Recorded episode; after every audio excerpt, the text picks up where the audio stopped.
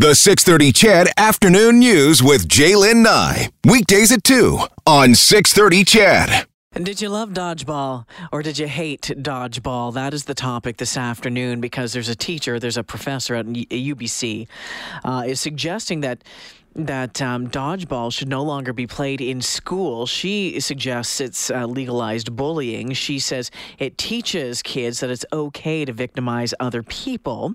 Uh, has gone as far to say it's a tool of oppression.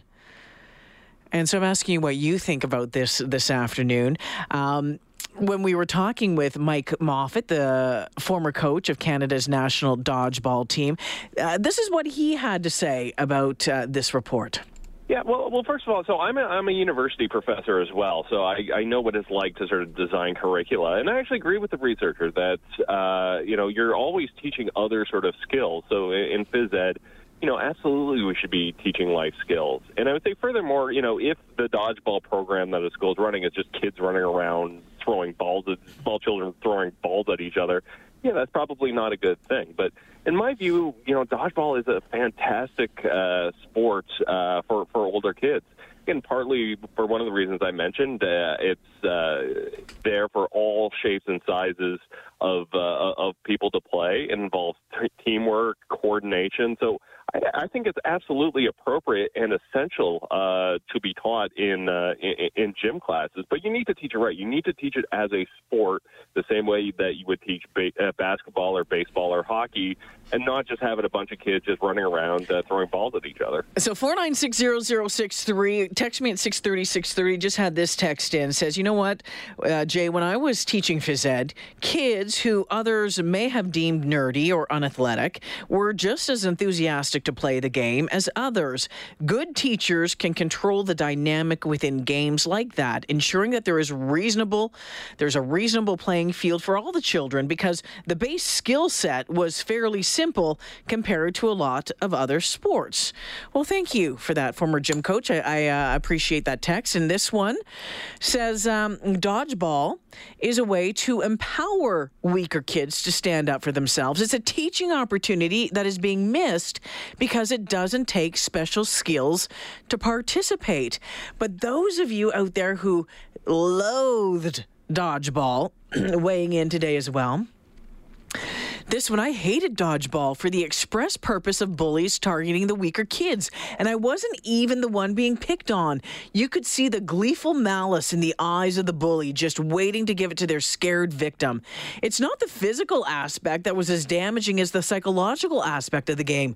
I feel like those people rolling their eyes and saying, suck it up, were all the bullies behind the dodgeball. so, interesting, both sides here uh, this afternoon. And uh, if you want to check out some dodgeball, it is coming to town next year. As I mentioned it, the 2020 Dodgeball Canada Nationals are going to be held here in Edmonton. In Alberta, if you want to find out more information, go to dodgeballcanada.org. Excuse me. Dave in St. Albert says, I love dodgeball. I was targeted as well because I was one of the good players. I challenged myself to knock off the good players. The non athletic players were not a threat. To win, you needed to beat the leader, not the others. Good point there, too. Interesting. Um, uh, Lori, Mark says, J'Lyn, the professor is everything that is wrong with our society. Another social justice warrior out of control. And this one, taken from a particular perspective, all sports and physical education could be considered as legalized oppression. The skilled, the talented, and the lucky will always come out on top. Like many other things in this world, you can't take it too seriously. How about this? Oh my goodness. You know? Give me a call if you want to do this. I've got a sore throat today. I'm, I'm battling a sore throat, throwing back the lozenges all afternoon. So if you want to call, 4960063 if you can and you want to weigh in on this, I appreciate it. Renee says, I think it brings us back to our very primal instincts where the strong survive. I can see the weaker people not liking it. And this one, I agree with this professor. I'm an adult male and played dodgeball once for the local co ed sports club. The best guys on the other team targeted me because I was big and athletic looking. I had never really played before. I lasted under 10 seconds every game, spent the entire hour sitting on the sideline, and I never played again. Yeah, I'm gonna find a different one. Maybe all the snowflakes should protest the dodgeball tournament, says this text out of Camrose this afternoon. And I was bullied as a child. I loved dodgeball. I used it as a way to get back at the bullies because I was very, very good at it. So seeing different sides on this one, and again, whatever, it's just a game. It's a kids, you know, it was a kids game. Um, but uh, for for many of you, and again, we've been talking about this in the newsroom all afternoon about whether you liked it, whether you didn't like it, whether um, you had fun at, whether you felt um, that you know it was the worst time of your life. Remember some of those other games that we used to play? What was it? Uh, Red Rover. Red Rover, Red Rover, I call Escott over, and then you go running through. You're all holding the arms together, and you know you. It's amazing that kids didn't uh, didn't break arms or didn't break pinkies or something like that when we were doing that. It always bummed me out a little bit off topic here, but you know when we you know we cut the nose off, uh, uh, in, you know, despite the face. I remember there was this when I was a kid. I went to Sir John A. Macdonald School in uh, Belleville, Ontario, and every day after school we'd go over to there was a big, huge oak tree that we all loved to climb. It was the best tree for climbing. It was just perfect. And uh, we get up there, we're having tons of fun, doing, you know, all that sort of stuff. And then one kid fell off and broke his collarbone. Well, guess what? Guess what?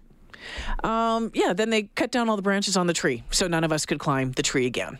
We were just having fun. Nothing. No one pushed the kid off, but yeah, they they cut down the darn tree or cut down the branches on the tree. Uh, a local teacher calling me this afternoon. Hey. Hey, J'Lyn, how are you doing? I'm good. We're, we're, we're remaining nameless right now, are we?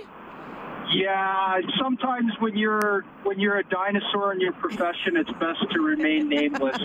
you know what I mean? I know Listen, exactly what you mean. what I- You're all for dodgeball.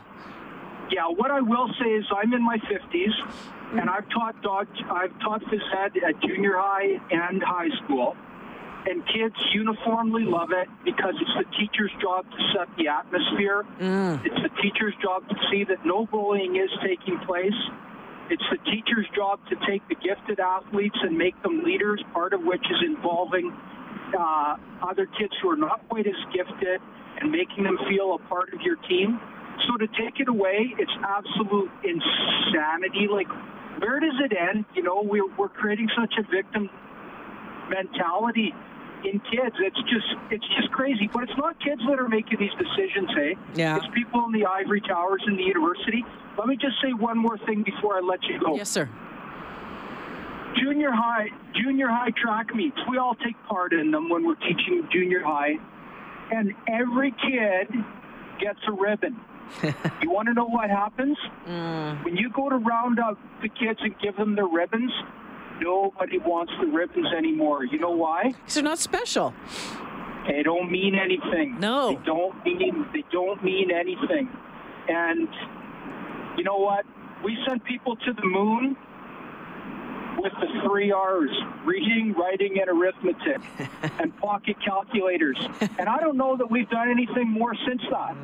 You know, all this newfangled stuff, it's, it's crazy. Hard work, the basics, and uh, not coddling kids. J'Lyn, when you were in school and I was in school, Yeah. people used to share a bottle of pop with four friends. Oh, yeah. Easily. Yeah.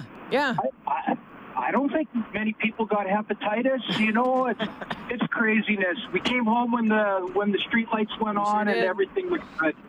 So anyhow, thank you for listening. It just drives me crazy that sort of stuff. Appreciate the phone call. I appreciate it. Thanks for giving me a shout. And I'm going to go back to that text from that teacher earlier. It says, you know what? Good teachers can control the dynamic within games like dodgeball, ensuring that there is a reasonable playing field for all the kids because the base skill set was fairly simple compared to a lot of the other uh, sports. Uh, Richard says, you know what, Jay? Back in the day, we called it.